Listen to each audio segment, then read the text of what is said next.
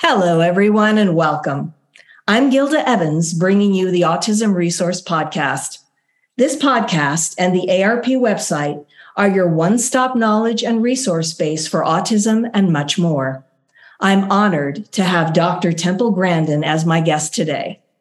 Dr. Grandin is one of the most well known figures in the autism community. She did not talk until she was three and a half years old. She was fortunate to get early speech therapy, and her teachers taught her how to wait and take turns while playing board games. She was mainstreamed into a normal kindergarten at age five. Oliver Sacks wrote in the foreword of Thinking in Pictures that her first book, Emergence, labeled autistic, was unprecedented because there had never before been an inside narrative of autism Dr. Sacks profiled Dr. Grandin in his best selling book, Anthropologist on Mars. Dr. Grandin became a prominent author and speaker on both autism and animal behavior. Today, she is a professor of animal science at Colorado State University. She also has a successful career consulting on both livestock handling equipment design and animal welfare. Half of the cattle in the United States are handled in facilities that Dr. Grandin designed. She has been featured on National Public Radio and a BBC special called The Woman Who Thinks Like a Cow. She has also appeared on national TV on shows such as Larry King Live, 2020, 60 Minutes, Fox and Friends, and she has a 2010 TED Talk. Articles about Dr. Grandin have appeared in Time Magazine, New York Times, Discover Magazine, Forbes, and USA Today. Many may recall the HBO Emmy Award winning movie about her life, and she was inducted into the American Academy of Arts and Sciences in 2016 and into the National Women's Hall of Fame in 2017. In 2022, she was named a Colorado State University Distinguished Professor. Welcome, Temple. And thank, you so much. Thank you so much for taking the time to join me today. Great to be here. So, to begin, in your literature, you stress the importance of early intervention in terms of diagnosis and finding the proper supports for those with autism. Can you please elaborate on that? Well, when I was three, no speech, repetitive behavior, full blown autistic behavior, I was very lucky to get into a very good early education program at age two and a half. You've got little kids that are not talking. You've got to do something about it now and start teaching. I give uh, talks in low income areas where there's no services. You've got to start working with that child now. And sometimes grandmothers can be very good working with these kids. The moms have got to get help. They're going to get too stressed. So the things that were taught to me when I was three, speech. My speech teacher would hold up a cup and she'd say, cup, and then she'd say kappa. She'd go back and forth between saying it slow and saying it regular. The other thing you got to do with these kids, give them time to respond. Always encourage them to use their words, but it might take 10 or 15 seconds to respond. That's a long time. They're kind of like a phone with one bar of service. Another big emphasis when I was three and four years old was how to take turns at board games. Or if it's some kid, he's spending a penny, let's turn that into a turn game, turn taking. Well, we take turns spinning the penny. And then the other thing we need to be teaching three year olds is skills brushing your teeth, putting on a shirt, basic skills. Those are the things you do with little kids. And you need to start as soon as the symptoms appear. You can get a lot of different labels. The therapies are very similar. You've got a child that's not talking and they're not socially engaged. You got to start working with them and working now not waiting two years. Well, I think that's uh, very, very good advice. And I agree with you 100% based on my own personal experience. I can say you're absolutely correct about all of that. Uh, so, what do you feel are the best ways to encourage someone with autism to develop their personal strengths? Well, that's going to show up a little later, maybe seven or eight years old. Kids have to be exposed to things in order to see where strengths are how you, uh, I was exposed to musical instruments. Um, I never learned how to play the little flute, but another kid will learn how to play it. But I was really good at art. Another thing might be mechanics or computer programming. But the child has to be exposed to these things. I'm seeing too many kids today growing up that have never used a tool because there's a bunch of people like me that be very good at skilled trades types of things. There's kind of three different kinds of specialized minds in autism. There's the object visualizer. That's a person like me, thinks in pictures. In fact, I discussed that in my one of my early books, Thinking in Pictures. Everything I think about is a picture. So my kind of mind can't do algebra, absolutely cannot do algebra, but we're good at designing, mechanics, art, photography, and working with animals. Now, another kind of specialized mind is visual spatial. Patterns. These kids think in patterns. Think mathematics, music, chemistry, physics. These are the kind of things that some of these kids can be good at.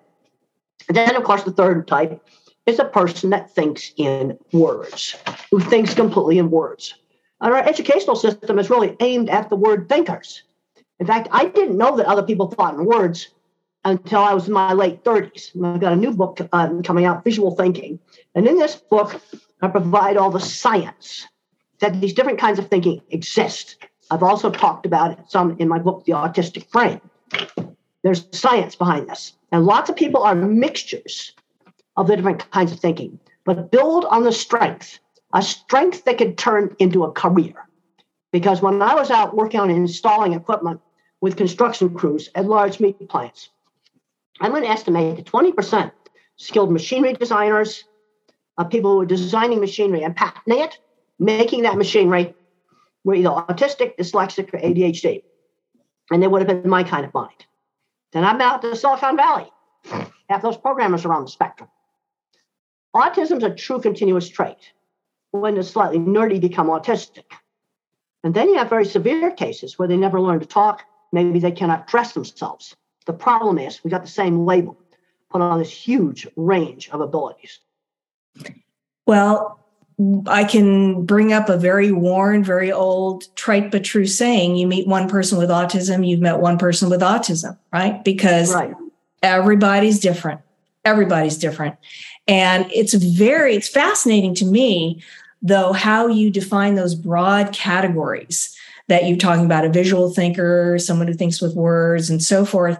Um, I think that's actually extremely helpful and very insightful for people to begin to recognize the different ways that people with autism think because that also inures to how we can help support them how we can help them maximize their abilities and and give them the support that they need to be able to communicate and, and just be able to function. And uh, and do the things that they want to do socialize and well, so on my, kind of mind is often very good at skilled trades high-end skilled trades and i'm now seeing adults that are addicted to video games and there's been five or six of them now where car mechanics got them off video games and they discovered that fixing cars was a lot more interesting than video games. But again, you have to have exposure. If these kids were getting fabulous video game industry jobs, I wouldn't be criticizing. But that's not what's happening. Yeah. And right now, we've got a gigantic shortage of people to fix things. I mean, look what's happening. Some of these towns where the water system is breaking. That's the kind of stuff that my kind of mind can be good at, even though we can't do algebra. Absolutely. Well, what about the the various sensory issues that often go along with having autism? Sensory issues can be very debilitating. Loud sounds like a school bell hurt my ears, like a dentist drill hit a nerve. They're very variable. One kid may have visual sensitivity and see flicker on LED lights. Another kid will not have that problem. And you know how you can figure out if LED lights flicker? Photograph them in slow motion with your phone and make sure you play it back in slow motion. Now, not everybody is affected by flicker from LED lights, just some people. Now, sometimes on noise sensitivity, you can get the child to tolerate it if they initiate the dreaded sound, let's say the hair dryer or the vacuum cleaner, where they turn it off and control it. They can sometimes get desensitized. I have problems with itchy clothes against my skin. I got to wash everything that goes against my skin before I wear it. The sensory issues are real and they're highly variable. Also, if you're wearing headphones, don't wear them all the time. If you wear headphones all the time, your brain gets more sensitive. You can have them with you when you need them so you wear them. Now try not to wear them all the time. It will make the sound sensitivity worse if you wear them all the time. That would make a lot of sense. That would make a lot of sense because if you're wearing them all the time, then you never, that person never has the opportunity to desensitize in any way. And the way to desensitize is have them with you so you have control. Yeah. Them with you. That's fine. And there's a few really bad, noisy places, like some of these bathrooms, all this random automatic flushers and stuff going off. Yeah, put it on in there. And then when you come out of there, take it off. Yeah, and you've mentioned the word now a couple of times control, that feeling of being in control of your environment and what's going on around you as opposed to being out of control, I imagine is extremely helpful. That's really, really important because one of the things I did with my squeezing machine, since I could control it, that got me desensitized so that I could tolerate hugging people. I could control the squeeze machine. You see, this whole control thing is really important. Yeah. Yeah, that makes a lot of sense. Now, can you can you give us some tips? You mentioned entering the workforce and and getting jobs and doing things to prepare for employment. Can you give us some tips on the best way to prepare someone for entering the workforce? Let's start with chores with little kids, volunteer jobs in the neighborhood, maybe a church volunteer job, walking dogs. They need to start learning how to do a task for somebody else outside the family. It's important to be somebody else's dog. Instant illegal, they need to get jobs. I'm seeing too many parents overprotect, and their kids aren't doing things like shopping, like go in a store and buy something themselves, order food in a restaurant themselves. Way too much overprotection on learning basic skills. Some parents have problems with letting go and letting their kid, you know, do some of these things, but they've got to learn it. Now, there's certain jobs I want to avoid. Crazy busy McDonald's takeout window, I need to avoid that. Too much multitasking. Another problem that people on the spectrum have long strings of verbal instruction doesn't work. Break the task down into pilot's checklist, closing out the cash drawer. Step one, step two, step three, give them a little pilot's checklist. Very, very simple accommodation. and that can really work. Those are some very good tips. And I think uh, ones that people should take to heart. Um, now, you've written a lot of books on the subject of autism. You've mentioned a couple of them briefly. Would you like to elaborate a little bit more on? Yes, um, I have the way I see it. This is my most basic book, lots of little short chapters. A new book, Visual Thinking. I talk about the different kinds of minds. I also talk about the huge shortage we have, what I call the clever engineering department. These are the real high end skilled trades people that um, keep infrastructure working keep food plants running. What I have observed with food plants is really interesting. The guy with no high school education designs all the clever equipment, think packaging equipment. The degreed engineer will do the boilers and refrigeration, where that requires more mathematics. Thinking of pictures, my um, uh, my autobiography, that's one of my favorite books. Then I've got lots of animal books, livestock handling.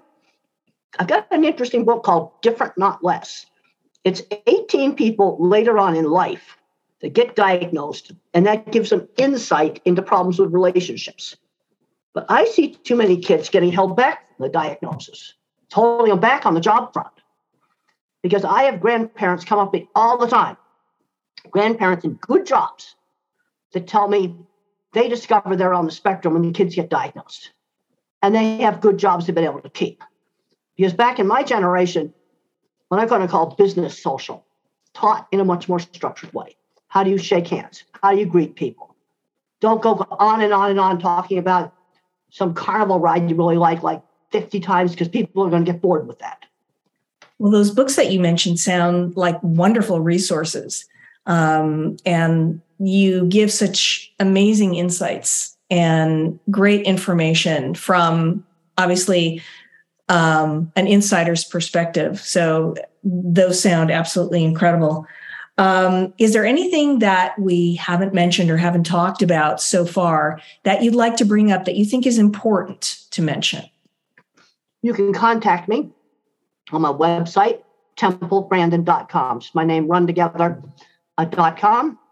I try to answer those emails. I'm not always getting answered quickly, but I do try to answer them. Um, we want to help these kids do everything that they can be. There's a tendency lots of times to over accommodate. What you have to do is stretch these kids, stretch them and give them choices. Let's say they're scared to try something new. We could say, well, you could do hockey or you could do karate. Give them a choice. You could do robotics or you could do art class. You know, give them some choice. But you're going to get out and you're going to do different things. And on the fully verbal end of the spectrum, I want the transition to work done before they graduate high school. Two jobs under that belt before they graduate high school. Let's try to do that with kids that are in the pipeline now, because that's what the granddads did. So you don't have a sudden change from the world of school to the world of work. That's some great advice there. Um, and I really, really appreciate you taking the time. Thank you so much, Temple, for uh, taking your time for sharing a bit of your story and your amazing perspective with us today. You are welcome back absolutely anytime. Well, thank you so much. And if you like what you hear, please subscribe to the podcast. You can find it on Apple iTunes, Amazon Music, Google Podcasts, Spotify, and other popular platforms. Don't forget to follow us on Facebook, Twitter, and Instagram. And you can always access us and other great resources on our website, www.autismresourcepodcast.com. I want to thank our listeners for spending part of their day with us. This is the Autism Resource Podcast, and I'm Gilda Evans, reminding you to take care of yourself and that special person in your life.